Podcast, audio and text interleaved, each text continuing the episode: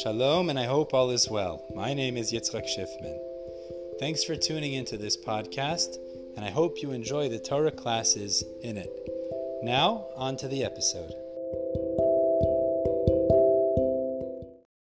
Today's daf from Sechas Baba Kama is daf Hey. We're going to have four sections in the learning today. First, really continues with our discussion yesterday.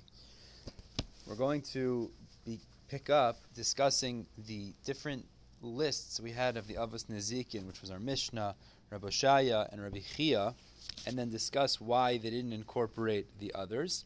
The second section we're going to deal with is why they each had a number and what the Avos represents in Rabbi Oshaya and Rabbi Chia's lists.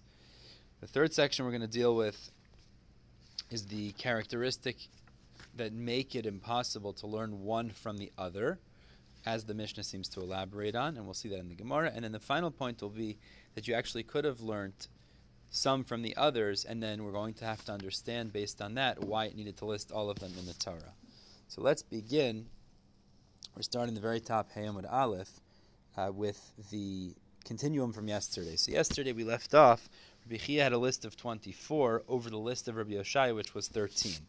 And we had finished off yesterday saying that Rabbi Chia incorporated things that were knasos, penalties, whereas Rabbi Yoshaya in the limited list of 13 only included things that were monetary payments. So the Gemara explains Rabbi Yoshaya doesn't include Edom Zomin like Rabbi Chia does, because he holds that Edom Zomin is a knas, like Rabbi Akiva, who says if somebody is found to be an Edom Zomin in one court, and he runs to another and admits, he actually is innocent, which is the concept of Modeh B'knas Patur.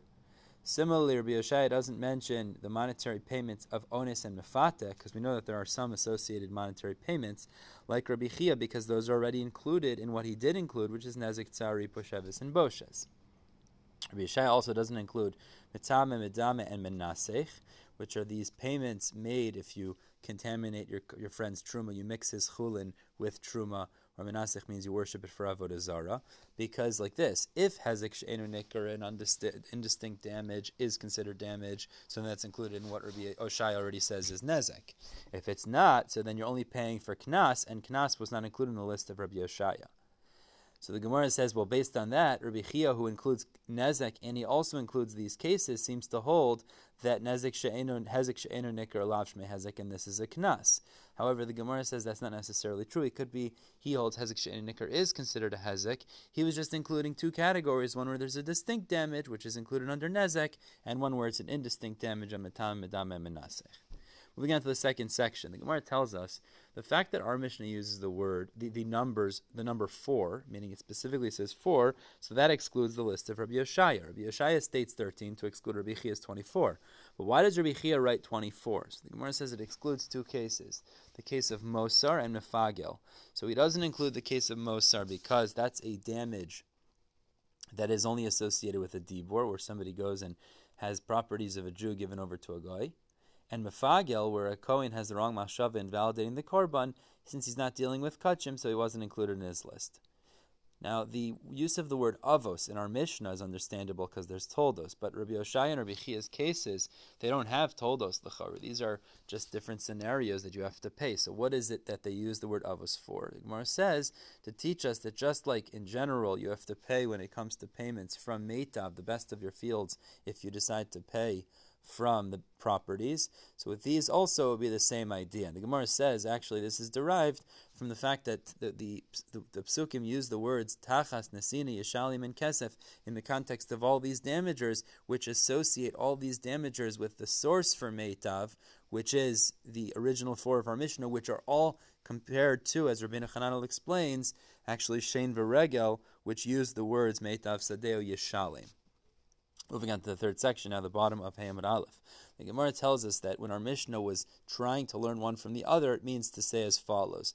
First, it says you couldn't learn one of these items from the, the, from the other, that you'd be responsible if it would have only stated one, because you could have refuted based on the strength that one has over the other. Turning to Hamud Bays. And then the Mishnah says you also couldn't derive Aish from Shor and Maveh from the other two, Again, because the Gemara said a svara, because Aish does not have Ruach Chayim, which Shor and Maveh do have, which Rashi goes through, explains both according to Rav and Shmuel, within the explanation of what Maveh is. Okay, final section of the day now. The Gemara tells us that actually, Rava explains, we could have learnt the others, other damages that you would be responsible if you would combine any of the damages with bor, because bor has the characteristic that it doesn't move. It's not dark hazik, it doesn't move. And therefore you could have created a tzad shava picking any of the other ones with bor, and you would actually be able to derive the other ones, the other damages for responsibility purposes, besides for Keren, because Keren has a leniency in the sense that it is initially a tam, and then it becomes a muad unlike the others. And some would say, says Rava, you could also derive Keren because it's chumrah of being kavanas lahazik is so strong that it would override its weakness of being initially a tam. So therefore, the Gemara says it must be the Torah wrote each of these that could have been derived otherwise to teach us the unique halachas associated with each. So what's the unique halachas? So the reason it writes Keren says, says the Gemara is to teach a distinction between its status as a tam and a muad, chatzin nezik and nezik shalim. It writes Shein and Regel to exempt in reshus harabim, you're only responsible in those cases if you damage in private domain, the the uh, the property of the Nizak. It writes Bor to exempt if a if a pit broke someone else's kalim. And according to Rabbi Yehuda, it says you're chayiv in that case for killing a person. It writes the chiyuv of Adam in the Torah to teach you that you're chayiv in four additional payments beyond just the basic payment of nezek. It writes Eish to teach us that you're exempt for tamun, meaning if there was some vessels hidden inside of some produce, you wouldn't be responsible for that. And according to Rabbi Yehuda, where you are chayiv for the tamun as well, so the chiddush is that you're also chayiv turning to vav mud aleph for scorching with Eish a plowed field or rocks of your friend, which is logically not something flammable and you shouldn't be responsible for, that would be the chiddush that the Torah needed to teach us by writing Eish. We're stopping here at the top of Vav Moralef. Be'ezer Hashem. We'll pick up with Davav tomorrow. In the meantime, everyone have a wonderful day.